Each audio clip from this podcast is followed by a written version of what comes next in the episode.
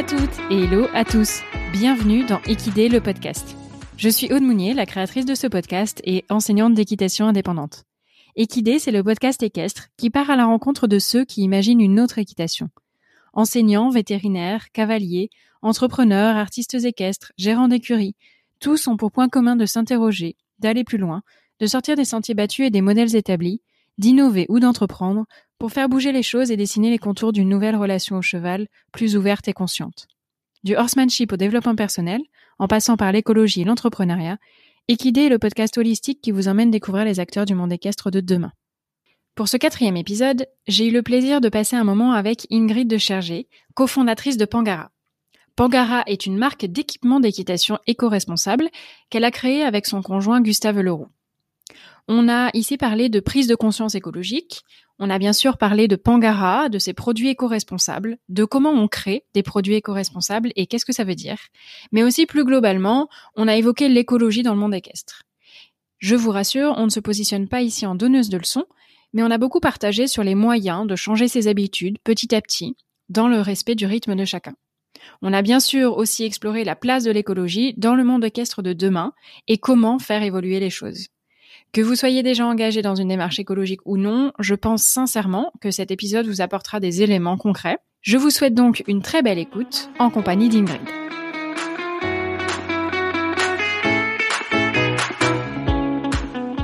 Merci Ingrid d'avoir accepté mon invitation. Merci de m'avoir invitée surtout. Bienvenue dans Équidé, le podcast. Je suis ravie de t'accueillir.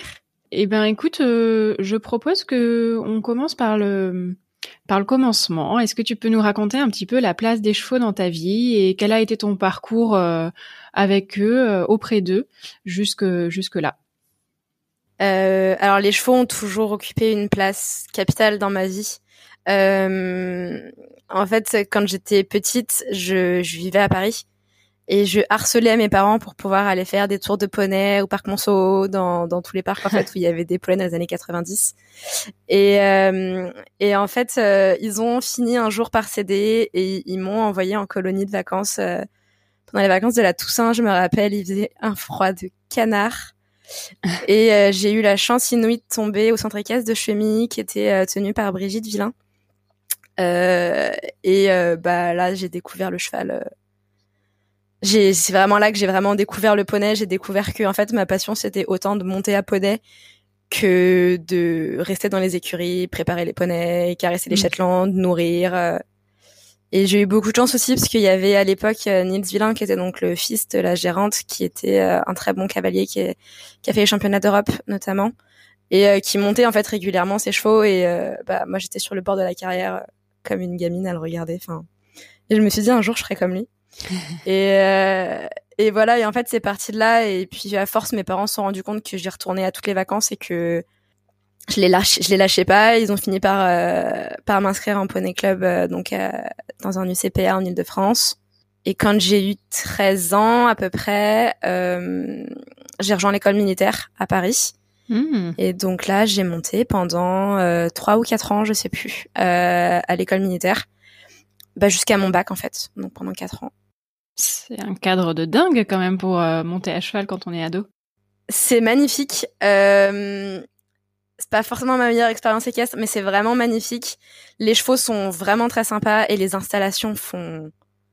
en fait, on monte dans un manège qui a été quand même créé pour une exposition universelle, quoi. Donc, c'est absolument splendide. Et moi, je revenais pas à chaque fois que je passais dans la cour. En plus, à l'époque, moi, je rêvais de rentrer dans l'armée, donc c'est sûr que... Okay. Moi, ça me faisait rêver, quoi. Ouais. Et ouais, ensuite, je voulais rentrer dans l'armée, en fait, parce que j'ai été élevée dans une famille où il y a toujours eu beaucoup de militaires. Et donc, voilà, c'est quelque chose qui m'avait beaucoup tentée. Bon, finalement, ça s'est pas fait. Mais voilà, du coup, j'ai décidé de servir la France autrement, en produisant chez elle. Mais c'était vraiment une expérience géniale. Et puis ensuite, j'ai dû arrêter. J'ai eu un accident qui m'a fait très peur et très mal. Je me suis arrêtée pendant quelques années, mais j'ai arrêté de monter, mais j'ai pas arrêté d'être en contact. Okay. C'est-à-dire que je continuais à aller voir des chevaux tous les jours, à regarder les épreuves à la télé. Il y avait Equidia avec Kamel Boudra, donc j'y allais, j'écoutais tous les week-ends. Et en fait, notamment, je me souviens très bien, j'ai un ami qui habitait à l'époque pas très loin des Champs-Élysées.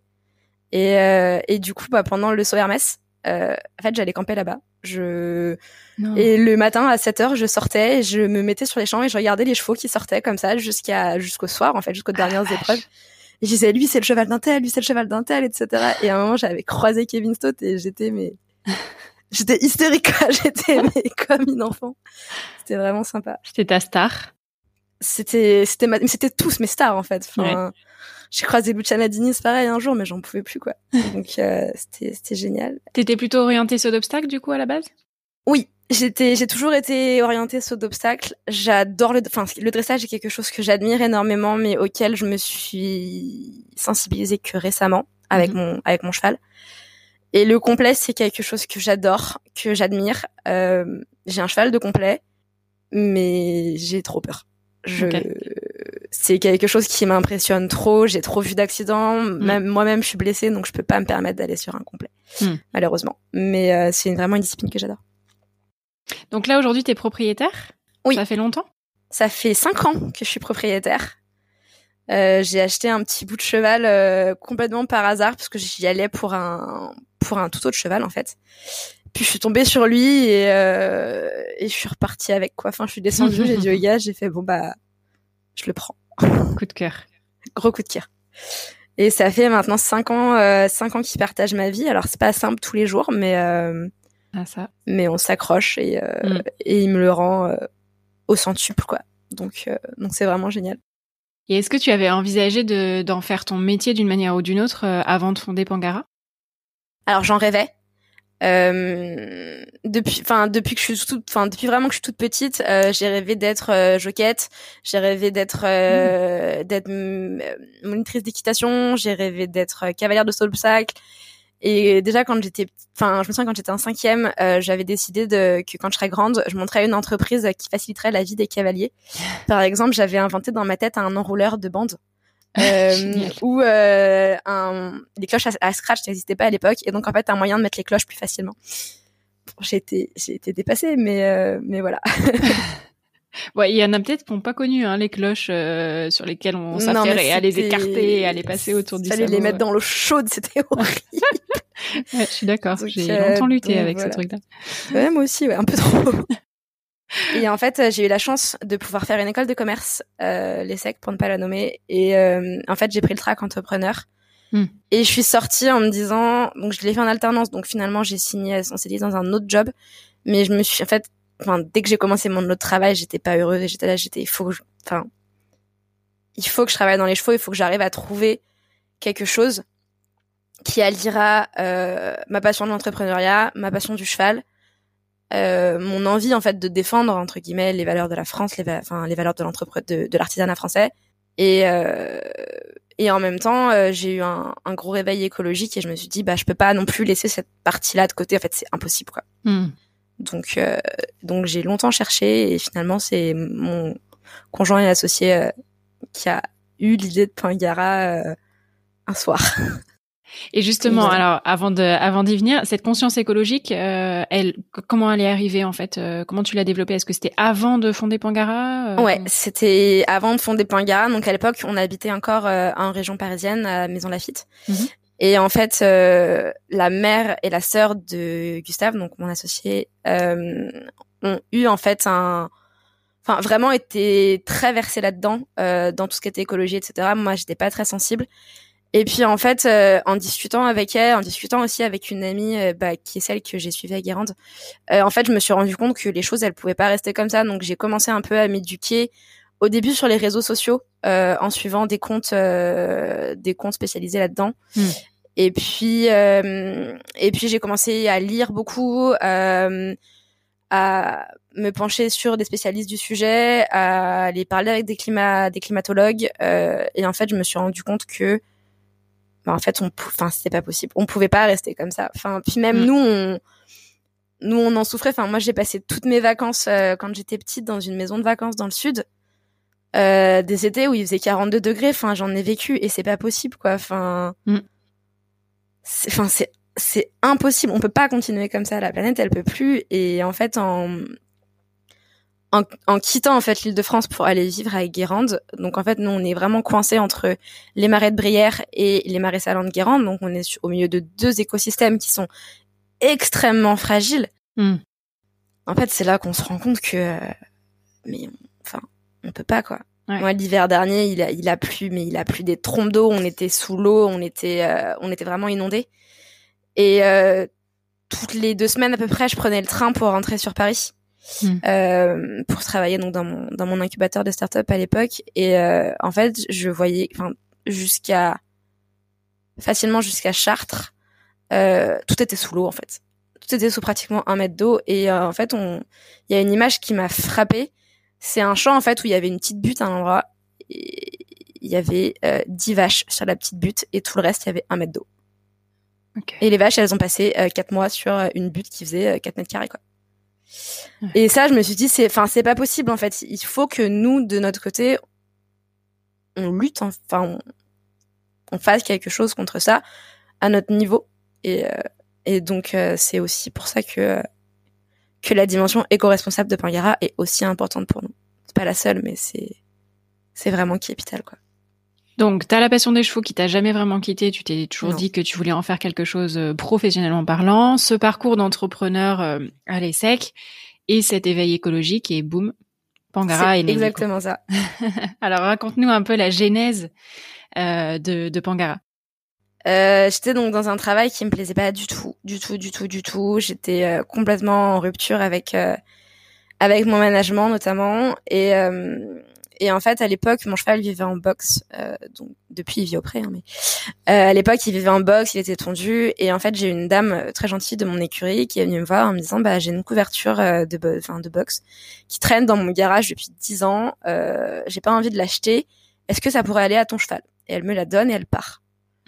Et donc moi je la mets sur mon cheval, elle était beaucoup trop petite pour lui, donc c'était pas possible. Et je la ramène à la maison en me disant je vais pas l'acheter devant elle ou devant sa fille, c'est pas très gentil quoi. Et donc du coup je la ramène à la maison, je la dépose sur le balcon et je dis à Gus, au fait tu me feras penser, demain en sortant les poubelles il faudra descendre la couverture. Et il m'a dit non, n'y touche pas, ça a l'air marrant comme truc et je veux voir ce que je peux en faire. Donc on était en décembre, un peu avant Noël.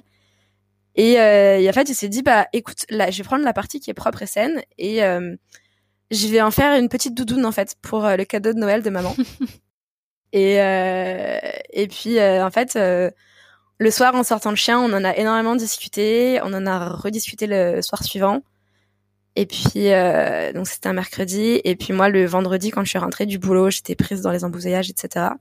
Et en fait, j'ai monté tout le business plan dans ma tête en me disant, mais en fait, ça n'existe pas. On n'est pas assez nombreux à vraiment faire ça. Il y a pas de marque qui équipe en fait le cavalier de la tête aux pieds, qui soit éco-responsable. Et puis voilà quoi. Et le lendemain matin, j'arrivais à l'écurie, j'ai ouvert ma malle et là j'ai regardé mes 25 tapis, mes 20 paires de bandes, mes 3 filets, mes 2 selles, et j'étais mais en fait. Est-ce que t'as vraiment besoin de tout ça? Donc, j'ai gardé les 5 tapis que j'utilisais vraiment tout le temps. J'ai viré tous les autres. J'ai viré toutes mes bandes. Et, j'ai eu beaucoup plus de place pour ranger mes affaires, du coup. Ouais, et puis, voilà. Et puis, je suis rentrée à la maison. J'ai dit à Gus, faut qu'on fasse un truc. Et en fait, Pangara est né, en fait, vraiment de cette prise de conscience-là. Que, en fait, on pouvait pas se contenter de toujours jeter. On pouvait pas se contenter de consommer des produits qui avaient une obsolescence programmée en fait, parce que c'est aussi le cas dans le textile équestre, dans le textile tout court. Et en fait, c'est de là qu'est née l'idée de vraiment faire des produits qui soient non seulement éco-responsables, mais dont on gère l'intégralité du cycle de vie. C'est-à-dire que nous, nos produits, quand l'utilisateur il a décidé que il pouvait plus l'utiliser pour une raison X, Y ou Z, nous le produit on le récupère, on le recycle. Et on s'arrange, on s'assure que le lycra il va à tel endroit, l'élastane elle va à tel endroit, le nylon, on a un nylon qui est régénéré à l'infini. Donc voilà. Et c'est vraiment quelque chose qui est hyper important pour nous, c'est que en fait on fait l'effort de produire des produits qui sont respectueux. C'est pas pour que derrière ils finissent à la décharge quoi. On va revenir un peu plus en détail là-dessus. Est-ce que juste Gustave, il avait une conscience écologique plus développée, ou il était juste plus manuel et ça lui est venu assez spontanément de se dire tiens, Gustave a toujours eu une conscience écologique assez développée, qui lui est venue de ses parents et de ses sœurs. Ouais. Et en fait, c'est quelque chose qui est, c'est vraiment lui qui dans l'entreprise et dans Pangara est vraiment le garant de l'éco-responsabilité. Je me fais taper sur les doigts si j'ose proposer éventuellement une matière première qui serait pas à 100% recyclée, quoi. Et non. Okay. Mais non. OK. Donc vraiment, c'est quelque chose qui est capital pour lui, et c'est lui qui à la maison fait tout ce qui va être nos produits ménagers, c'est lui qui les fait. C'est lui qui, quand on est arrivé à Guérande, la première chose qu'il a fait, moi j'ai cherché l'épicerie. Puis la première chose qu'il a fait, c'est chercher le Biocop, en fait. De chercher un endroit où on pouvait acheter en vrac. Ah, je me sens moins seule. Donc voilà, quoi, c'est... Et quand un jour, on était au marché, et il a dit, regarde, là-bas, ils font du vrac, Et on est arrivé avec nos 20 000 pots en verre. C'est vraiment Gustave qui est pas du tout cavalier, mais qui est complètement l'âme... responsable de cette maison et de cette entreprise. C'est ça qui est intéressant aussi, c'est parce que finalement, lui, il est pas du tout dans le milieu. Toi, t'es dans le milieu et t'avais peut-être moins de conscience écologique, et l'association des deux a vraiment fait quelque chose d'hyper abouti, quoi. C'est ça, et c'est vraiment ça qui est... tous les produits sont réfléchis par nous deux, et en fait, on va même plus loin, c'est-à-dire que Gustave trouve les innovations. Gustave fait énormément de veille et de recherche et développement. Mmh. Il trouve les innovations, il me les transmet, et est-ce que oui ou non, c'est adaptable au milieu du cheval? Alors, comme ça qu'on construit nos produits. Justement, quel type de produits vous faites? Comment est-ce que vous les concevez? En quoi est-ce qu'ils sont éco-responsables? Tu as un peu parlé de la fin de vie, mais est-ce que tu peux reprendre un petit peu du début le processus? Alors, les produits qu'on fait, pour l'instant, on fait des pantalons et des tapis de selle qui vont sortir... d'ici peu de temps. On était retardés par le Covid. Donc, en fait, on sélectionne déjà dans un premier temps des matières qui sont éco-responsables. On a un pool de fournisseurs de tissus qui sont français principalement, pas pour notre tissu, il est italien, mais pour notre pantalon, il est italien, mais nos tissus sont... on a vraiment des fournisseurs de tissus qui nous envoient très régulièrement toutes leurs nouveautés éco-responsables, et avec qui vraiment on fait de la recherche et développement, on les challenge sur pas mal de sujets. Et donc, en fait, quand on reçoit les matières, on visite aussi énormément de salons. Quand on reçoit les matières, on les touche, on réfléchit, on regarde un peu leurs propriétés techniques, et on se dit, ça pourrait être pas mal. Et en fait, c'est comme ça qu'on a réussi à trouver le tissu du pantalon. C'est que on a regardé un peu ce qui se faisait chez Gaya Skin, notamment les leggings et tout. Et puis, on est allé voir le fournisseur, on a dit, est-ce que vous pourriez nous faire un tissu pour nous? Et il a accepté. Et donc ensuite, on s'assoit autour d'une table, avec d'autres cavaliers en général qui viennent de niveaux ou de milieux qui sont très différents du mien. Par exemple, quelqu'un qui nous a beaucoup aidé sur la réalisation du pantalon, c'est un cavalier de complet qui s'appelle Sébastien Cavaillon, qui nous a beaucoup aidé sur la création du pantalon et qui continue à nous aider d'ailleurs. Et puis Tapicelle aussi, il nous a beaucoup aidé dessus. Et en fait, on dit quelles sont en fait pour toi, pour toutes les personnes autour de la table, les propriétés indispensables à retrouver dans un produit. Et donc, ça va être un tel, il veut un produit qui soit, par exemple, je pense pour le tapis très dégarroté devant, un autre, un tapis qui soit très avancé au niveau des quartiers, parce que ils utilisent une selle monocartier, donc forcément c'est plus long.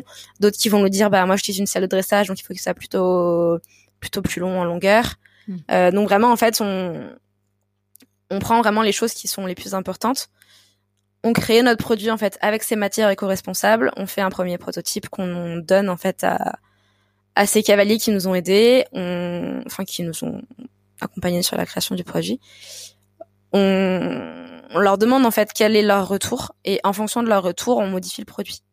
C'est-à-dire que là, par exemple, le tapis de selle qui va sortir d'ici peu, c'est à peu près la version 4.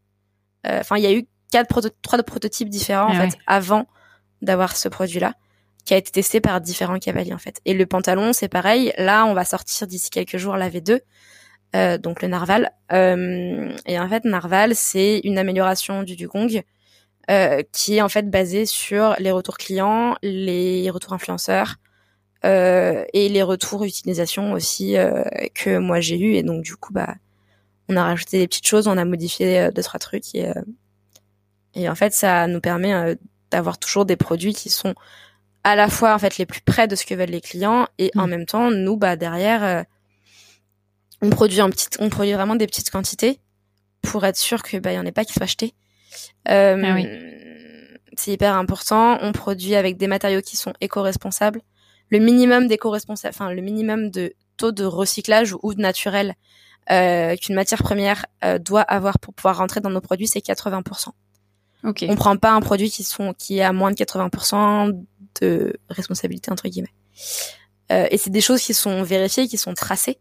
Par exemple, pour notre pantalon, on est la première marque équestre à apparaître sur l'application Clear Fashion. Clear Fashion, c'est un peu le Yuka de la mode en fait. Ça permet de noter vraiment toutes les marques qui participent ou pas d'ailleurs. Ah, je connaissais pas. C'est vraiment génial comme appli et ça permet donc c'est quelque chose qui est très sévère pour pouvoir rentrer dedans. C'est un gros audit et en fait ils cherchent tout quoi. Ils cherchent nos fournisseurs, les fournisseurs de nos fournisseurs. Ils demandent des preuves, des justificatifs, etc. Enfin, c'est vraiment très poussé. Ok. Et nous, on a eu la certification donc très bien à pratiquement 80%.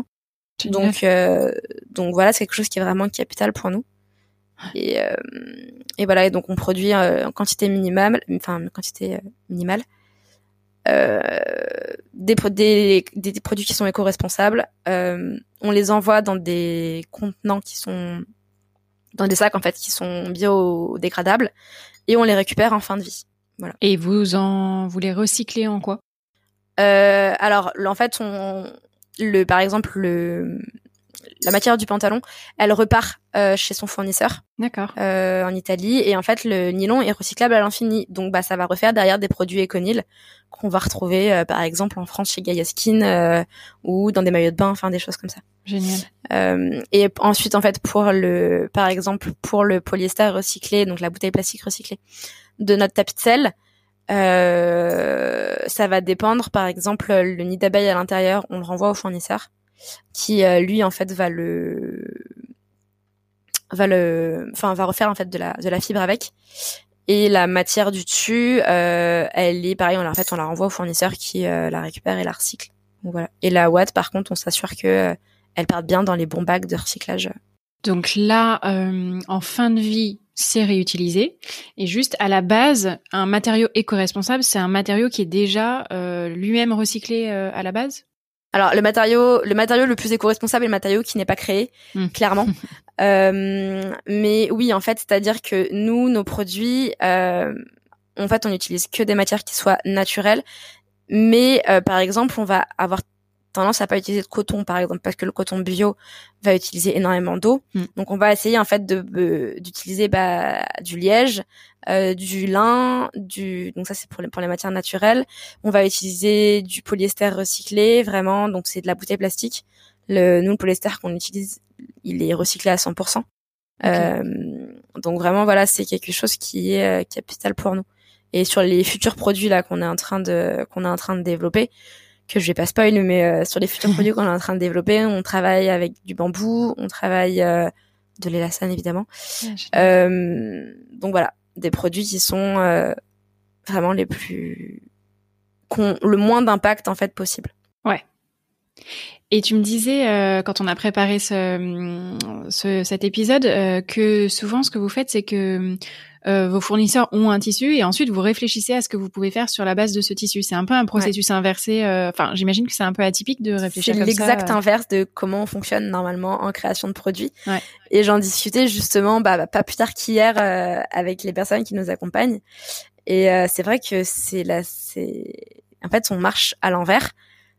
Mais on part du principe que c'est un peu ce qui fait notre différence et c'est aussi un peu ce qui fait notre richesse quoi. C'est-à-dire que là moi par exemple dans mes échantillons de tissus j'ai de quoi faire plein de produits et en fait c'est des matières qu'on s'attend pas forcément à retrouver par exemple pour un couvre-vin, c'est des matières qu'on s'attend pas forcément à retrouver dans un couvre-vin et en fait moi quand je l'ai touché la première chose qui m'est venue à l'idée c'est ça je vais faire un couvre-vin avec. Par contre si je m'étais dit OK, je vais faire un couvre-rein, qu'est-ce que je mets dedans ? J'aurais pas du tout pensé à cette matière-là. Ouais, c'est marrant. Donc, ça permet aussi d'amener un peu des produits qui sont différents, des produits qu'on n'a pas forcément l'habitude de voir, enfin des matières qu'on n'a pas forcément l'habitude de voir. Mm. Et aussi, bah, du coup, d'amener le produit, techniquement parlant, sur un autre niveau. Mm. Parce que c'est, en fait, c'est ça, nos produits sont pas enfin, ils sont pas juste éco-responsables, ils sont aussi, enfin, réfléchis de manière technique. C'est-à-dire que, bah, pour le tapis, on a vraiment fait attention à la forme, de manière à ce qu'il blesse le moins possible le cheval. La matelassure aussi, la forme de la matelassure est étudiée de manière à ce qu'il y ait le moins de frottement sur le cheval. Notre pantalon, il est étudié pareil pour que la forme gêne moins, qu'il y a le moins cas possible et qu'il y a pas lié en selle. Donc avec une taille haute, une forme préformée. Donc en fait voilà, c'est ce qu'on disait avec l'équipe il y a pas très longtemps, c'est que on se contente pas de proposer des produits qui sont juste éco-responsables. On propose des produits qui sont avant tout faits par des cavaliers pour des cavaliers, de manière, enfin, et qui sont en plus éco-responsables. C'est... De toute façon, ça marcherait pas, je pense, de faire quelque chose qui est éco-responsable. Très bien, c'est très louable, mais si le produit est pas adapté, ça... Mais vraiment, enfin, on réfléchit vraiment en termes de technique, en termes de technique de confection aussi, de voilà, enfin de tout quoi. Et puis c'est génial de s'intéresser à des personnes qui font des disciplines très différentes, parce que c'est vrai qu'on n'a pas forcément tous les mêmes besoins ou les mêmes idées en fait. Bah c'est ça, c'est-à-dire que en plus, enfin, grâce à Pangara, on a eu la chance cet été de découvrir une discipline que moi je connaissais pas du tout, qui est le trek. Donc on a été invité par Lucie Sépulcre, qui est une très très bonne cavalière, qui est championne de France, et en fait donc à découvrir cette nouvelle discipline qui est intimement lié à la nature. Le complet qui, pour moi, est la discipline reine, en fait, de l'équitation. Enfin, je suis fan de cette discipline, qui est pas forcément une discipline que j'ai tendance moi-même à pratiquer, parce que, bah, moi, le fixe, ça me fait un peu peur, même si mon cheval adore ça, mais... Et puis il y en a d'autres. Enfin, j'ai pu discuter aussi avec des gens qui font du pony games, j'ai pu discuter avec beaucoup de gens qui vont travailler donc en équitation classique, en dressage, mais dans des courants de pensée qui vont être un peu différents. Par exemple, on a la chance de travailler, je pense notamment à Aglaé Jean-Barre, qui travaille beaucoup en école de légèreté, donc l'école de Philippe Karl et sa coach Caroline, qui nous ont aussi beaucoup apporté, enfin qui moi m'ont énormément nourri à titre personnel en tant que cavalière, et qui m'ont vraiment, enfin, c'est vraiment Aglaé qui m'a fait remettre en cause la vie au box que mon cheval avait, au box, mordure, enraînement, etc. Et maintenant, il vit dehors avec un mors simple, et bah, étonnamment, on a gagné 2 épreuves de CSO. Enfin, on saute 2 épreuves plus haut que ce qu'on sautait avant, donc en fait, ça marche. Et en fait, vraiment, c'est des choses que j'aurais pas forcément connues sans Pangara, et c'est aussi des choses qui nous nourrissent, et c'est une frange de la population, enfin de l'équitation, qui, à mon avis, mérite d'être plus mise en avant, d'être plus connue, voilà, d'être plus valorisée, quoi. Ouais. Est-ce que tu sens que, du coup, ce côté éco-responsable, cette innovation attire les gens ? Est-ce que ça commence à être quelque chose qui est important pour les cavaliers ?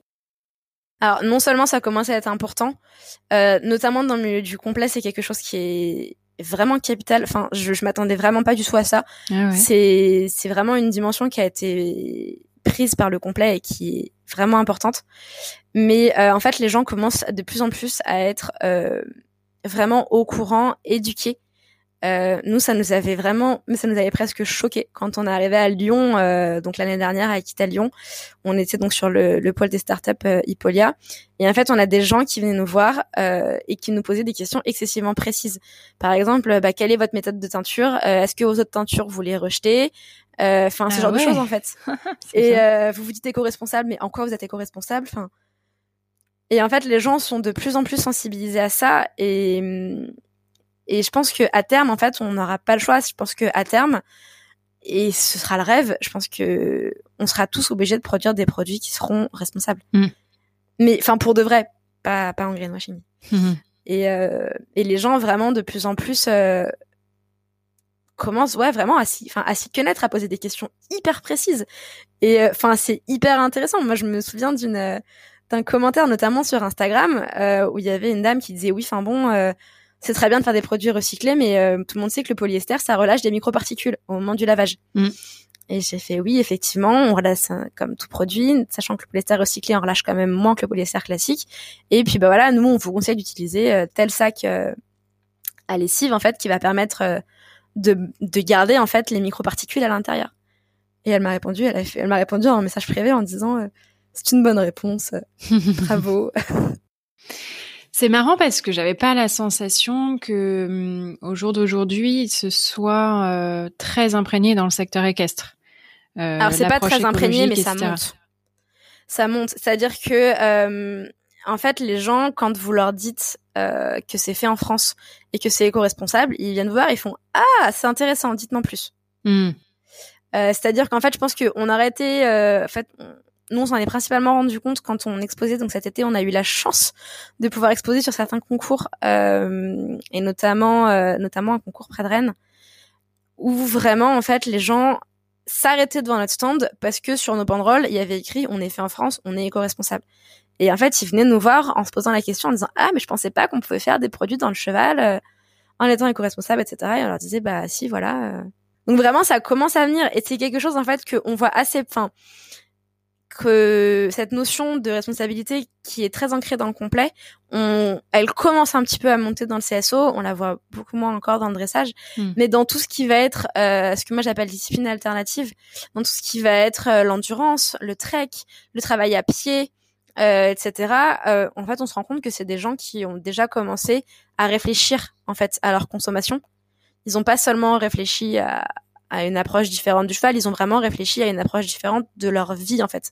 Ouais. De leur consommation, de comment ils vont s'habiller, de quel véhicule ils vont utiliser, de bah en fait voilà, je mets peut-être mon cheval dans une écurie qui est un peu moins jolie entre guillemets, mais qui va respecter ses besoins, qui est un peu plus loin de chez moi, mais bah ça va respecter les besoins de mon cheval. Et puis bah est-ce que j'ai vraiment besoin d'acheter 15 pantalons en solde bah non, je suis pas sûre, je préfère en acheter un ou deux, peut-être un peu plus cher, mais au moins je sais qu'ils vont tenir dans le temps, etc., etc. En fait, tu vois un fil conducteur, c'est des gens qui se remettent en cause globalement, ouais. À la fois avec leur pratique, avec leur cheval et, comme tu disais, dans leur vie perso, quoi. C'est ça. Et ça a l'air assez caractéristique de certaines disciplines. Est-ce que parce qu'il y a le contact avec la nature qui est peut-être plus prononcé quand on est en trek ou je pense, des choses ouais. comme ça? Je pense que c'est lié à ça. Après, ça monte aussi dans le CSO. Hein. On va pas se le cacher. Moi, mais enfin, dans mon écurie actuellement, il y en a certains qui commencent. Enfin, je suis dans une écurie où on fait beaucoup de CSO et beaucoup de dressage principalement, surtout du dressage. Et ça commence vraiment à questionner. Enfin, moi, quand je suis arrivée en disant que je faisais des pantalons responsables, ah mais moi c'est intéressant. Tu sais, par exemple, j'ai acheté une paire de baskets Véja. Ok, c'est super, mais maintenant, est-ce que tu pouvais pas transposer dans l'équitation, tu vois? Ouais. Et donc ça, c'est vraiment top.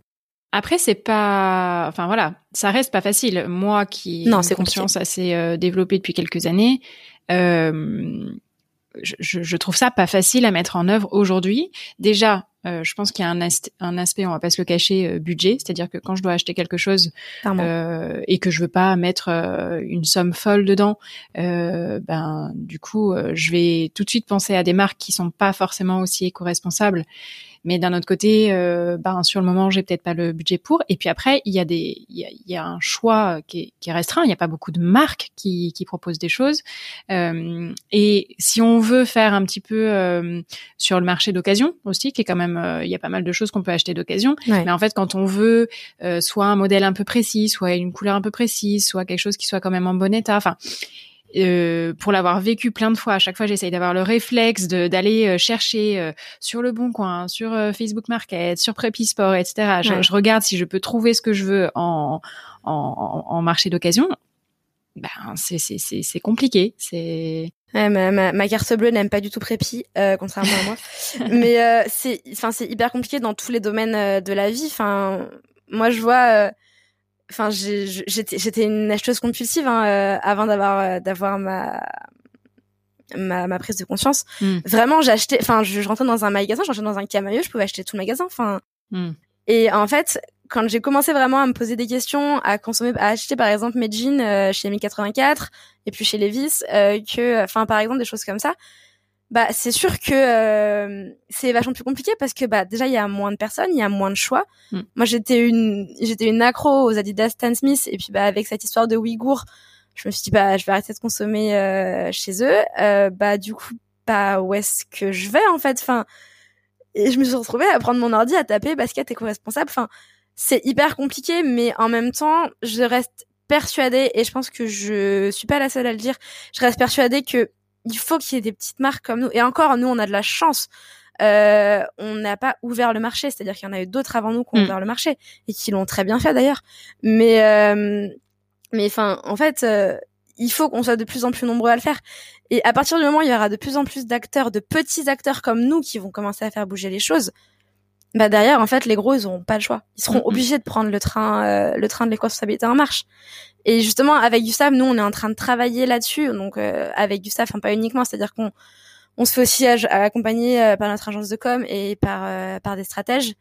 On est aussi en train de travailler sur un projet annexe qui va, en fait, justement, bah, permettre à toutes ces marques qui font le choix du Made in France, qui font le choix de l'éco-responsabilité, en fait, d'avoir des clés, d'avoir des outils qui sera plus importants, de pouvoir se fédérer, se rassembler, poser plus de poids, et de pouvoir aussi, pourquoi pas, à terme, aller voir en fait les grosses boîtes et leur dire bah voilà, nous on est une vingtaine de petites marques avons fait le choix d'une Made in France, souvent pas si petite que ça en fait.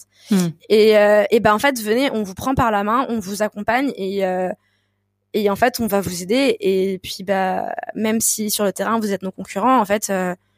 Bah derrière il y en a qu'un seul qui gagne, c'est la planète, enfin ouais. Et puis bah en fait on y gagne tous quoi, c'est-à-dire qu'à partir du moment où on sera de plus en plus nombreux à demander des tissus éco-responsables, bah les fournisseurs il faudra qu'ils s'en proposent de plus en plus, et bah plus il y aura de choix, forcément plus il y aura de gamme de prix, plus il y aura de gamme de couleurs, plus il y aura de gamme, plus on pourra faire baisser les minimums de commandes, et puis bah voilà en soi. Ouais, c'est créer un cercle vertueux, peu importe la concurrence, et finalement là où il y aura de la demande. C'est toujours pareil. Enfin, si du coup vous allez voir vos fournisseurs en exigeant maintenant que des matières éco-responsables, les fournisseurs par défaut, ils vont s'orienter plus là-dessus. Tant qu'il y a des gens pour acheter des matières qui ne le sont pas du tout, qui polluent, etc. Ils en feront toujours. Sincèrement, quoi. Je pensais pas qu'on pouvait avoir un poids quelconque, mais là pour un client, j'ai dû chercher des matières qui soient un peu plus riches en fait que ce que nous on utilise, et plus résistantes. Et du coup, bah, mes fournisseurs habituels n'avaient rien, donc j'ai dû chercher d'autres fournisseurs. Et en fait, les gars m'ont dit, mais si vous voulez, bah, on n'a pas actuellement en stock, enfin en catalogue, les références que vous cherchez en éco-responsable. Mais si vous voulez, on peut travailler là-dessus. Voilà, on va développer un produit pour vous. Et puis bah derrière, ça intègre notre catalogue. Et puis bah on pourra le proposer à d'autres gens en fait.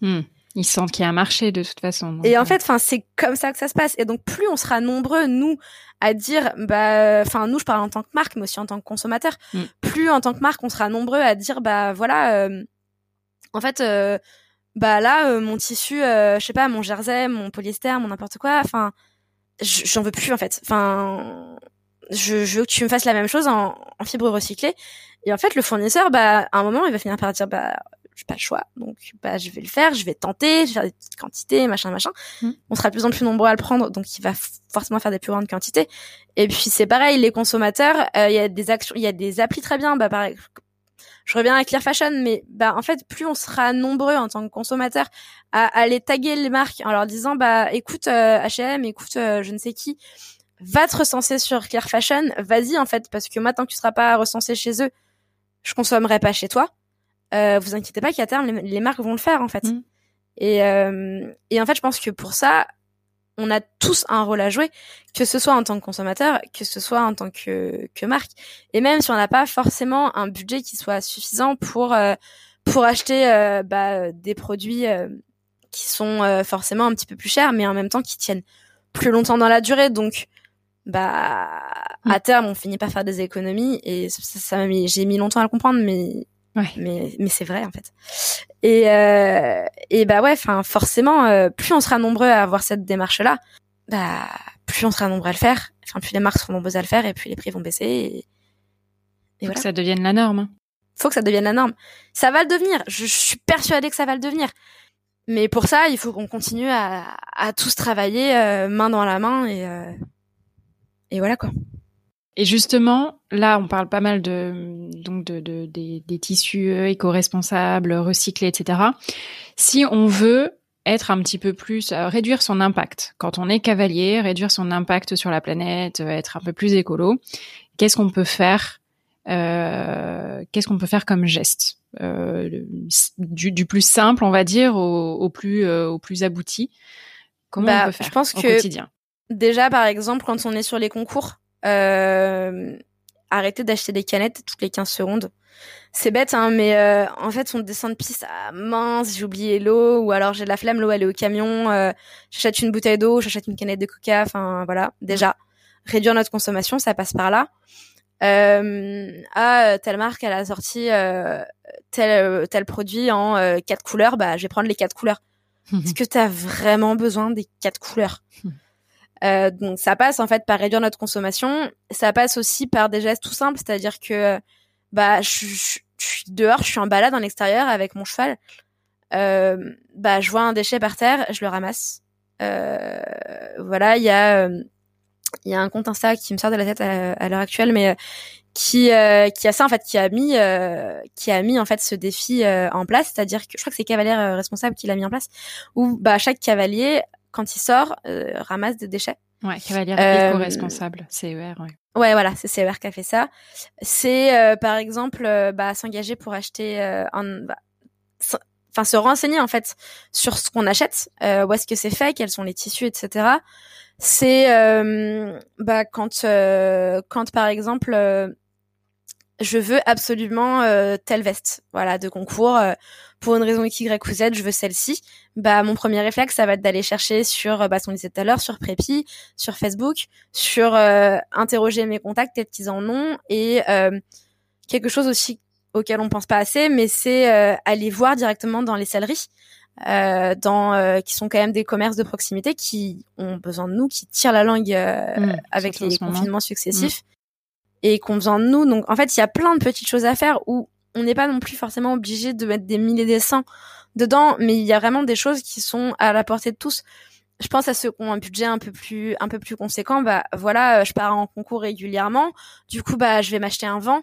On a des très, très belles marques de vent faites en France. Je pense notamment au vent Fotras, qui sont vraiment géniaux. Est-ce que je chercherais pas plutôt un vent fait en France plutôt qu'un, par exemple, je sais pas, un Bokman. Et puis, le 4x4 que je vais utiliser pour tirer, j'ai peut-être regardé, évidemment, il faut regarder les chevaux vapeur, etc. Mais est-ce que, où est-ce qu'il a été fait? Est-ce que, regarder la consommation? Est-ce que j'ai vraiment besoin d'acheter un énorme 4x4 qui, du coup, va devenir, est-ce que ça va pas devenir mon véhicule principal?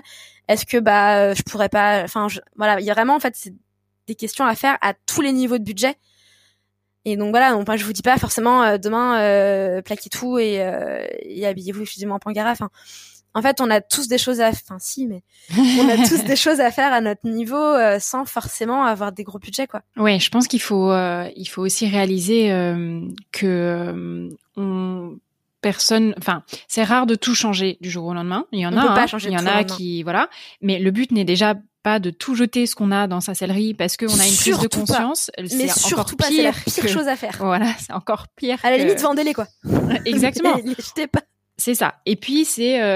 moi, je suis vraiment partisane de la stratégie des petits pas. C'est commencer par des petites choses. C'est j'emmène ma gourde en concours, comme tu disais. Et puis, quelques semaines après, je vais peut-être vider ma sellerie. OK, qu'est-ce que j'utilise vraiment? Trier peut-être les choses que vous n'avez pas utilisées dans les 3 derniers mois ou même dans l'année. Il y en a plein. Si ça vous sert pas, vous les vendez, les morts, vous les donnez. Exemple, tous les morts qu'on a. Les morts, les tapis, les paires de bandes. À chaque fois, des tapis, des guêtres. Après, si vraiment c'est votre plaisir, ça vous apporte énormément de bonheur, faut aussi trouver le juste équilibre entre les efforts que vous êtes prêts à faire et ce qui vous fait vous sentir bien. Mais il y a plein de petites choses qu'on peut faire au fur et à mesure. Moi personnellement, ma prise de conscience, elle a été je suis passée végétarienne déjà, mais tout le monde n'est pas prêt à faire ces efforts là tout de suite. C'est pas grave. L'idée, je pense, c'est surtout avoir la prise de conscience déjà, le savoir, et puis commencer à analyser un peu dans sa vie ce qu'on peut faire. Ouais. Et il y a une chose aussi Alors moi j'ai tendance à vraiment garder les fringues jusqu'à ce que voilà je puisse vraiment les jeter, et malheureusement j'ai pas d'autre solution aujourd'hui que de les jeter, mais parce qu'elles ont vraiment été usées un maximum. Mais là par exemple j'ai une couverture que j'ai posée en réparation parce que le tissu c'est une amigo, le tissu il est nickel, ouais, il est incroyable, mais ma jument elle a arraché une attache, elle est plus imperméable, donc l'ami d'une amie s'occupe de réparer ça, réimperméabilise ça. Ça me coûte 3 fois moins cher que d'en racheter une, et ça fait vivre le tissu 4 années supplémentaires. Ouais. Voilà, il y a un truc aussi facile, quelque chose qui est hyper facile, c'est-à-dire que tous, enfin pas tous, mais en tout cas beaucoup d'entre nous, on a des marchés à proximité. En fait, au lieu d'acheter les carottes de Kiki dans un sac en plastique qui viennent de je sais pas trop où au supermarché, en fait on va au marché, on achète une botte de carottes et en fait, très souvent, les maraîchers ne gardent pas les fans de carottes, donc la partie verte en fait en haut des fans. Et moi, c'est quelque chose que j'ai appris en fait quand j'avais des cochons d'Inde, c'est que en fait, quand vous faites les fins de marché, vous pouvez récupérer des fans de carottes. En fait, c'est ça en moins qui sera acheté, et vos chevaux, ils vont adorer ça. Tester et approuver quoi.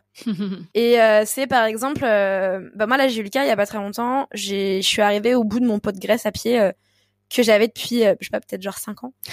Et je me suis dit, mon premier réflexe, ça a été, je vais en commander un sur Internet. Et puis après, je me suis posée, j'ai fait, attends, je vais regarder un peu ce qui se fait. Et en fait, finalement, j'ai pris un produit qui a été fait par un meilleur ouvrier de France, qui a été fait en France, donc les produits de David Rossi, en l'occurrence. Et voilà. Et en fait, on peut pas demander aux gens de tout changer. En fait, c'est pas possible, quoi. Pas du jour au lendemain, en tout cas, mais, en fait, il faut commencer quelque part. Donc, si commencer quelque part, c'est, par exemple, je sais pas, ma machine, un exemple tout simple, ma machine, au lieu de la faire tourner à 40 degrés, je la fais tourner à 30. Déjà.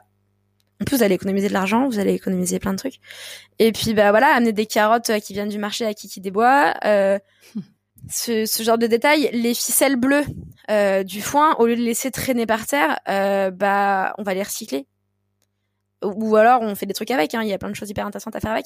Mais au lieu de les laisser traîner dans la poubelle à crottin ou dans le truc à fumier, etc., en fait on va les mettre dans de la poubelle recyclage. Et nous, ce qu'on a fait à la maison et qui marche plutôt bien, c'est en fait acheter ça coûte pas très cher sur internet, des petits composteurs en fait maison. Et parce que donc nous on a un appartement et en fait ça marche hyper bien et c'est trop cool quoi. Et puis après on va aller voir le fermier du coin en disant voilà, j'ai mon compost, et puis c'est 3 kilos donc ils s'en fichent quoi, mais en fait c'est vraiment bien. Et souvent en général les fermiers sont là, ils sont c'est trop gentil, merci. Carrément.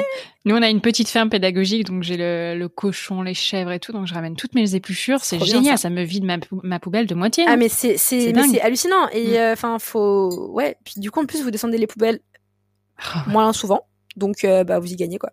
Carrément. Voilà, donc il y a plein de petites choses, il faut voir, je pense, chacun à son échelle par où on peut commencer et trouver l'équilibre entre ce qui me coûte vraiment beaucoup d'efforts et les choses que je peux déjà mettre en place assez simplement dans mon quotidien. On a tous un quotidien différent, on a tous des contraintes différentes, donc voilà. Et il y a une chose qui est hyper importante, en tout cas à mes yeux, c'est il faut pas chercher à se culpabiliser ou à culpabiliser ceux qui ne le font pas. Ouais. Ça c'est hyper important en fait. C'est super dur. Mais en fait, la personne avec qui vous discutez, elle le fait pas. Cherchez pas à la culpabiliser en fait. C'est pas comme ça que vous allez la faire changer. Et en fait, les personnes, peut-être que la personne en question, elle peut pas pour des raisons X, Y ou Z. Elle a tellement de choses à gérer à côté que c'est pas forcément sa priorité. C'est pas grave en fait. Chacun son rythme et chacun son chemin quoi. Mais c'est vrai que quand t'as ta prise de conscience et quand tu fais toi plein d'efforts, etc., parfois sans le vouloir, mais dans ton discours tu chasses la moindre petite erreur chez le voisin de quoi. C'est évident. Tu jettes tes épluchures. Voilà, c'est pas forcément volontaire, mais c'est vrai qu'il faut penser à. Il faut réussir à discipliner là-dessus. Chacun fait un peu comme il peut. Je pense que il y a un autre point qui fait que il y a certaines personnes qui se disent que l'écologie ça reste un choix de privilégié, ce qui est clairement pas faux, hein, sur certains points.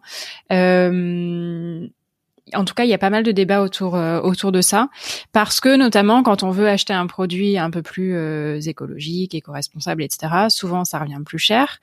Comme on le disait, l'idée c'est d'en acheter moins, donc au final le budget il est pas forcément plus élevé, mais sur le moment, ça revient plus cher. Et ça renforce cette idée que ouais, mais l'écologie ça coûte cher, oui, mais qu'est-ce que t'en penses et qu'est-ce que tu réponds toi à ça? Moi, j'ai plus la question sur le Made in France, mais en fait, il faut savoir que votre produit qui vous coûte pas cher, dans combien de temps vous allez le jeter? En fait, c'est ça le truc, c'est que si ça coûte pas cher, c'est qu'il y a forcément quelqu'un qui en paye le prix. C'est peut-être pas vous, c'est peut-être pas le consommateur final, mais on s'est tous indignés à juste titre, hein, quand il y a 1 ou 2 ans, il y a eu les incendies géants en forêt tropicale, qu'il y en a eu aussi en Australie, il y en a eu partout. En fait, c'est très bien de s'indigner, mais c'est pas suffisant. Et que, alors oui, bien sûr, les produits sont un peu plus chers. Vous avez pas forcément la trésor pour acheter le produit à un instant T. Ok. Il y a beaucoup de gens qui ont pas forcément les moyens d'acheter la trésor à un instant T. Qui ont pas forcément la trésor pour acheter le produit à un instant T. Par exemple, au lieu d'acheter tel produit le mois prochain, qui du coup est le même mais en pas éco-responsable, je vais peut-être attendre 1 mois de plus. Je vais peut-être pouvoir réussir à le faire traîner, à le tirer 1 mois de plus pour avoir justement ce petit supplément de trésorerie pour acheter le produit éco-responsable. Ou par exemple, c'est bientôt mon anniversaire, c'est bientôt Noël. Profiter justement de ces occasions-là pour dire est-ce que ce serait possible éventuellement que vous vous mettiez à plusieurs pour m'aider à participer à acheter ce cadeau. Moi, je sais que sur mon téléphone, j'ai une petite liste en fait de tout un tas de choses que je vois tout au long de l'année et que au moment de Noël, tu veux quoi? Voilà. C'est pratique. Et c'est hyper pratique. Et donc, moi, comme je te le disais, je suis une ancienne acheteuse compulsive. Et en fait, ce que j'ai mis en place en fait pour lutter contre ça, donc j'ai évidemment mon éveil écologique, mais c'est-à-dire qu'en fait, je me force donc je mets le produit dans le panier et en fait, je me force à pas l'acheter pendant 3 jours. En fait, pendant 3 jours, j'achète pas le produit. Et si au bout de 3 jours, j'y pense encore comme une folle et que je le veux, là je fais OK, vas-y, prends-le. Et en fait, souvent, je me rends compte que mais pour 80% des produits, je les achète pas. En fait, le lendemain, je les appelle. Ah, mais ouais, c'est vrai, il y a 2 mois, machin. Je la mets dans le panier et finalement, en fait, je l'achète jamais et je vis pas plus mal, quoi. Moi, une période, pourtant, j'ai jamais vraiment été beaucoup acheteuse, mais j'aimais bien vendre privé. Du coup, quand je voyais une vente qui m'intéressait, je faisais mon petit panier. Et puis, je sais pas, le fait de juste faire le panier sans acheter, au bout, mais d'avoir fait le panier et puis après de revoir le panier, de me dire, oui. Bon, j'en ai pas vraiment besoin. Mais du coup, ça créait une sorte de satisfaction derrière. C'était un peu bizarre, mais finalement, je savais que j'en avais pas vraiment besoin, mais ça m'avait fait plaisir de regarder un peu, etc. Et puis après, de me dire, ouais, non, finalement, c'est bon, je peux faire sans. Moi, il y a pas très longtemps, c'est pareil, j'ai la même expérience. J'ai fait un panier, un énorme panier sur une sellerie en ligne, et parce que je voulais me racheter une bombe et tout et tout. Puis j'ai fait le panier comme ça, et puis j'étais à 2 doigts de cliquer sur payer, et puis j'ai dit. Attends, 3 jours. Est-ce que voilà, parce que moi j'ai une bombe Samshield, donc est-ce que vraiment ta Samshield pourrait pas plutôt la renvoyer pour qu'elle se fasse réviser plutôt que de racheter une bombe et tout. Oui, mais en même temps, la bombe que je veux, elle est super jolie, elle a des paillettes, machin, elle a des strass, moi j'adore ça. Et puis voilà, puis c'est bientôt Noël, donc les personnes de ma famille qui m'écoutent, vous avez mon numéro de téléphone si vous voulez la référence. Donc voilà, enfin voilà quoi. Non, mais Samshield, c'est quand même génial. Moi, je l'ai renvoyée. Elle était ma bombe, elle est revenue. C'était incroyable. Hein. Du coup, je l'ai fait refaire et elle est revenue neuve. Oh, incroyable. C'était vraiment, génial. J'étais ravie. Après, mais c'est vrai que sur des petites choses, je vois, par exemple, j'ai besoin d'acheter régulièrement des brosses. Tu sais, les choses qu'on perd tout bêtement, là. Une cravache, une brosse, un cure-pied. J'arrive en sellerie et puis je me dis bon, je vais essayer de prendre la brosse qui est faite en bois avec des fibres naturelles. T'as pas forcément le choix. Le cure-pied, c'est forcément des cure-pieds avec un manche en plastique. Je me dis, bon, comment je pourrais faire pour éviter d'acheter le cure-pied ou en tout cas que ce soit... Mais un cure-pied, tu vas pas l'acheter d'occasion. Mais non, c'est donc, ça, en fait. Voilà, ils sont pas d'occasion, donc t'essayes de faire au mieux, quoi. Mais c'est pas toujours évident. Mais c'est ça. Et en fait, c'est ça qu'il faut se dire, c'est que, en fait, on fait au mieux, quoi. Et c'est pas grave. Enfin, si c'est pas idéal, c'est pas grave. Enfin, et c'est quelque chose, je pense, qui est vraiment à mettre en parallèle de l'équitation. C'est-à-dire que moi, j'ai énormément de mal avec ça. J'ai un cheval qui est assez technique, en tout cas pour mon niveau. Et en fait, j'ai du mal. Enfin, quand j'obtiens un geste ou quand je sors d'un parcours, je suis jamais satisfaite de ce que je fais, parce que je fais oui, bah là, je suis sans faute, ok, d'accord, mais bon, là, il m'a pris la main, là, il a fait un petit pied, là, il a changé de pied de foulée trop tard, etc. Mm. Alors, en fait, le parcours parfait, il n'existe pas. Enfin, si, quand c'est Kevin ou Pénélope qui est en piste, mais en fait, le parcours parfait n'existe pas. Et c'est pareil, le consommateur parfait, il n'existe pas. On est des humains, on est donc par définition imparfait, et c'est pas grave en fait. Et la seule chose qu'on peut faire, c'est faire de notre mieux en fait. Et c'est ça qui est important auprès de nos chevaux, auprès de nos proches, dans notre consommation, dans tout en fait, dans tous les aspects de notre vie. C'est l'objectif. Enfin, c'est faire de notre mieux avec les capacités qu'on a pour le moment. Est-ce que bah voilà, on n'a pas forcément les moyens tout de suite de s'acheter un produit qui est 20% plus cher parce que c'est un produit artisan, un produit responsable, un produit fait en France, un produit que sais-je. Et bah écoute, c'est pas grave en fait. Tu peux pas forcément te le permettre pour le moment, bah achète fais de ton mieux, achète ce que tu peux et puis bah si tu peux pas bah un truc qui fait toujours plaisir et qui coûte rien, c'est envoyer un petit message sur les réseaux sociaux, par exemple, dire ah bah voilà, j'adore votre marque, c'est super, c'est hyper intéressant, j'adore votre concept, etc.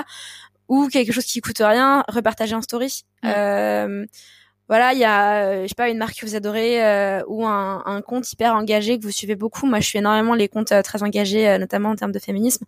Bah ça m'intéresse vachement. Ok, bah j'ai pas forcément les moyens d'acheter les produits dérivés, bah je vais leur envoyer un message, je vais les repartager en story, je vais enregistrer leurs publications pour qu'elles ressortent en fait plus les algorithmes de d'Insta, etc.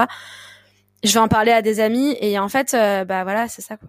Enfin, en fait, c'est pas grave si vous avez pas la capacité d'acheter un produit. Enfin, une fois de plus, le but c'est pas de culpabiliser les gens, le but c'est que de leur faire prendre conscience que il faut faire de leur mieux et puis bah si pour l'instant ils n'ont pas la capacité de faire plus que ce qu'ils font actuellement, et bah c'est okay. Tant pis en fait, c'est pas grave, ils feront plus tard quand ils pourront et que ils auront la capacité, je sais pas, financière, mentale, psychologique, tout ce que tu veux, ils auront le temps de faire plus quoi. Ouais, je suis totalement alignée avec ça.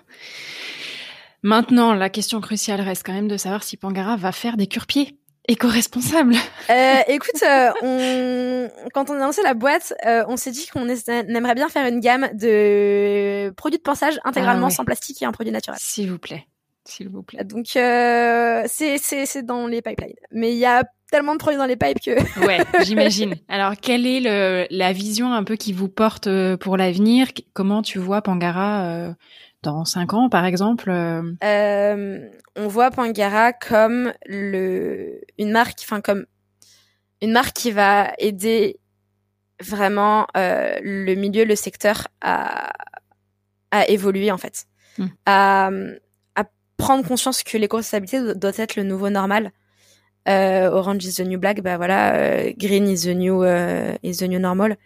Notre objectif évidemment c'est de proposer une silhouette complète pour le cavalier, pour le cheval, que ce soit du concours ou pour travailler à la maison, et d'en fait pour pouvoir proposer différents produits, différents modèles, différentes gammes de tarifs en fait pour chacun de nos produits, pour pouvoir s'adresser bah peut-être sur des produits hyper techniques, sur des gens qui vont peut-être être plus profil compétition, ça s'intéresser plus vraiment au design hyper précis, vraiment aux petits trucs, etc., qui ont un budget peut-être un peu plus élevé.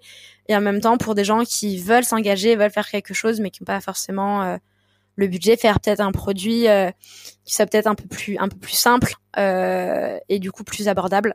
Voilà, c'est vraiment ça notre objectif. C'est jamais en fait perdre de vue. Enfin, tous nos produits en fait, ils ont 3 composantes qui sont non négociables. C'est la réalisation en France. Et ça, c'est non négociable. On travaille avec des ateliers que nous, on va voir pour réaliser un produit. C'est entre 5 et 6 visites avec l'usine de production minimum. Donc ça, c'est hyper important pour nous.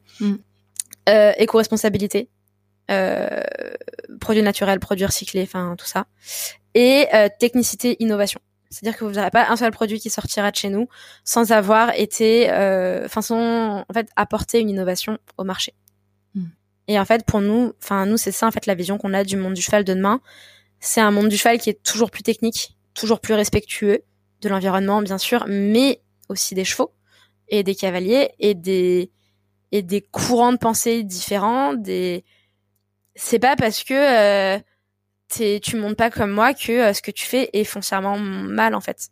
C'est pas parce que moi je tourne en amateur élite et que toi tu tournes en amateur 3 que en fait foncièrement tes idées elles sont mauvaises. En fait c'est ça, c'est qu'on a tous à apprendre les uns des autres et moi je pense que j'ai davantage appris de personnes qui avaient un niveau et casse technique inférieur au mien en tout cas ces dernières années que de personnes qui ont un niveau technique supérieur au mien. Enfin en tout cas je me suis plus remise en question grâce à eux que en regardant des gens avec un niveau technique hyper avancé quoi. Et donc voilà. On a vécu une ère où le développement des tissus plus techniques a permis aux vêtements d'équitation et au matériel d'équitation d'évoluer énormément. Ouais. Enfin, si on fait le comparatif entre il y a 20 ans, moi quand j'étais ado et là, c'est incroyable. Même, quand je revois les photos et tout, les vêtements. Même il y a 10 ans, moi j'ai retrouvé des photos de moi il y a 10 ans, j'étais waouh. C'est dingue. On est à un niveau de technicité dans les textiles, etc., qui est incroyable. Et maintenant, je pense que la prochaine phase, c'est garder cette technicité. Ouais. On en a besoin. Surtout. Mais, aller vers quelque chose de plus vertueux pour la planète, pour les chevaux, pour nous. Parce qu'on subit aussi l'impact de tout ça. Hein. Mais bien sûr. Toutes les particules rejetées, toutes ces choses-là, ça nous concerne aussi. Mais bien sûr. Et surtout, moi, j'y suis encore plus sensible maintenant que je vais au bord de la côte.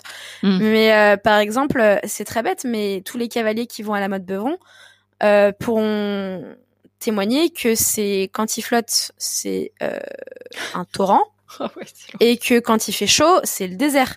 Mais en fait, pourquoi ? C'est parce qu'il y a plus d'arbres et tout a été bétonné. Enfin, c'est bête, hein, mais c'est sûr que ça n'a pas été pensé.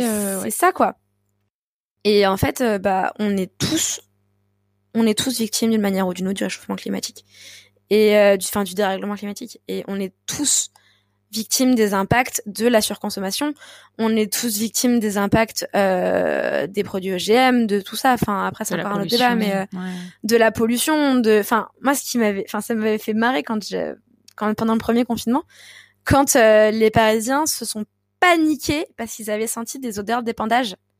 Qui maintenant pour moi est une odeur complètement classique en fait, que j'ai appris à connaître et à reconnaître. Et en fait ils ont paniqué pendant le premier confinement parce qu'en fait l'odeur de la ville était tellement pure, il y avait tellement plus d'odeur, plus de pollution qu'ils ont en fait senti les effluves des épandages qui avaient été faits pas très loin, soit à 70 ou 80 km. Et voilà, et en fait moi en tant que nouvelle campagnarde, parce que ça fait un an et demi que je vais à la campagne, en tant que nouvelle campagnarde, ça m'a fait rire, et surtout en tant que personne qui vraiment a eu un vrai réveil, une vraie prise de conscience écologique, ça m'a fait encore plus rire, quoi. Ça, j'étais les gars, c'est la nature, c'est ça. Bon, c'est une chouette vision en tout cas pour l'avenir, je trouve. Moi, je suis totalement alignée avec ça. Comment est-ce que les auditeurs vont pouvoir soutenir Pangara dans cette aventure ? Comme j'ai dit tout à l'heure, c'est-à-dire que évidemment le plus simple c'est en consommant éco-responsable, mais en consommant les produits Pangara. Mais c'est pas la seule chose, c'est-à-dire que en parlant autour d'eux, en se posant des questions, en incitant aussi les autres marques, en allant interpeller les autres marques en leur disant il y en a qui arrivent à être vertueux, pourquoi toi tu l'es pas ? C'est bête, hein, mais comme je disais, Clear Fashion, inciter les autres marques à s'enregistrer sur Clear Fashion.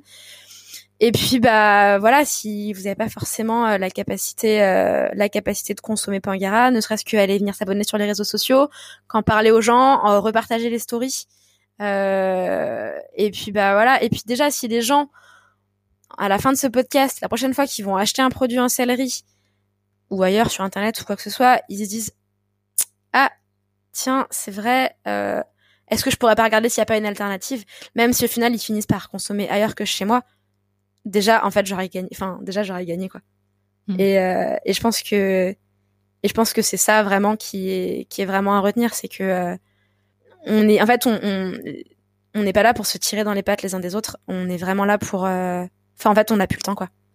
On n'a plus le temps, on n'a plus la capacité, et on peut plus. Enfin, il faut qu'on tous, en fait, il faut vraiment que tous ceux qui ont fait, en fait, qui ont pris le temps de faire ce virage écologique, qui ont dépensé des fortunes parce que ça coûte cher de faire ce virage, ben en fait qu'on travaille tous main dans la main, et c'est à ça qu'on est en train de travailler avec Gustave, avec notre futur projet, mais voilà. Tu m'en as un petit peu parlé, donc je peux dire que c'est un chouette projet. Est-ce que tu avais un dernier mot à partager ? Tout à l'heure, je mentionnais que y a des gens qui m'avaient fait revoir intégralement ma façon de monter à cheval. Donc, j'ai mentionné notamment Aglaé et sa coach Caroline. Mais il y a vraiment une personne qui a transformé mon équitation. C'est ma coach Nathalie. Vraiment, elle m'a appris à monter sans main, à monter sans mort, pas sans mort, mais sans mordure, à vraiment apprendre à faire travailler mon cheval dans le respect et pas dans la contrainte. Et vraiment, je crois qu'elle m'a changé la vie. Elle a changé la vie de mon cheval, et merci. Merci Nathalie. Et si seulement tous les coachs pouvaient être pareils, et si seulement tous les cavaliers avaient la chance de rencontrer une Nathalie dans leur vie. Eh ben, on va faire en sorte qu'ils rencontrent une Nathalie alors. Voilà. Merci. Merci beaucoup Aude. À très bientôt. À bientôt.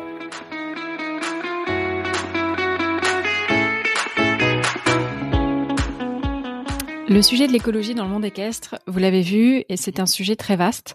Pangara participe à démocratiser le sujet et je trouve ça vraiment louable. Je pense que le message d'Ingrid est très important ici. On peut œuvrer, chacun à notre niveau, pour créer un monde équestre plus vertueux. Et cela ne se limite pas à l'écologie, mais vraiment à plein de sujets comme elle l'a évoqué. J'en profite pour vous expliquer un petit peu la notion de greenwashing qu'elle a évoquée à un moment de l'épisode. Le greenwashing, c'est la pratique utilisée par pas mal d'entreprises et notamment de grandes entreprises pour redorer leur image et se donner une bonne image écologique sans pour autant transformer ou remettre vraiment en question leurs fondements, leurs pratiques. Je vous invite à retrouver en note beaucoup de ressources à explorer si vous souhaitez aller plus loin par rapport à tout ce qui s'est dit pendant l'épisode. Je suis personnellement convaincue que l'équitation de demain, elle doit être plus vertueuse et aussi pour la planète. J'espère que cet épisode participera à sa petite échelle à ce mouvement et à éveiller les consciences. Si il vous parle, n'hésitez pas à partager l'épisode autour de vous. Et bien sûr, continuez à vous abonner, à nous mettre 5 étoiles sur Apple Podcast. Ça aide vraiment le podcast à se faire connaître. Je vous dis à très bientôt pour un nouvel épisode du podcast. Et d'ici là, prenez bien soin de vous et de vos proches, qu'ils aient 2 ou 4 pieds.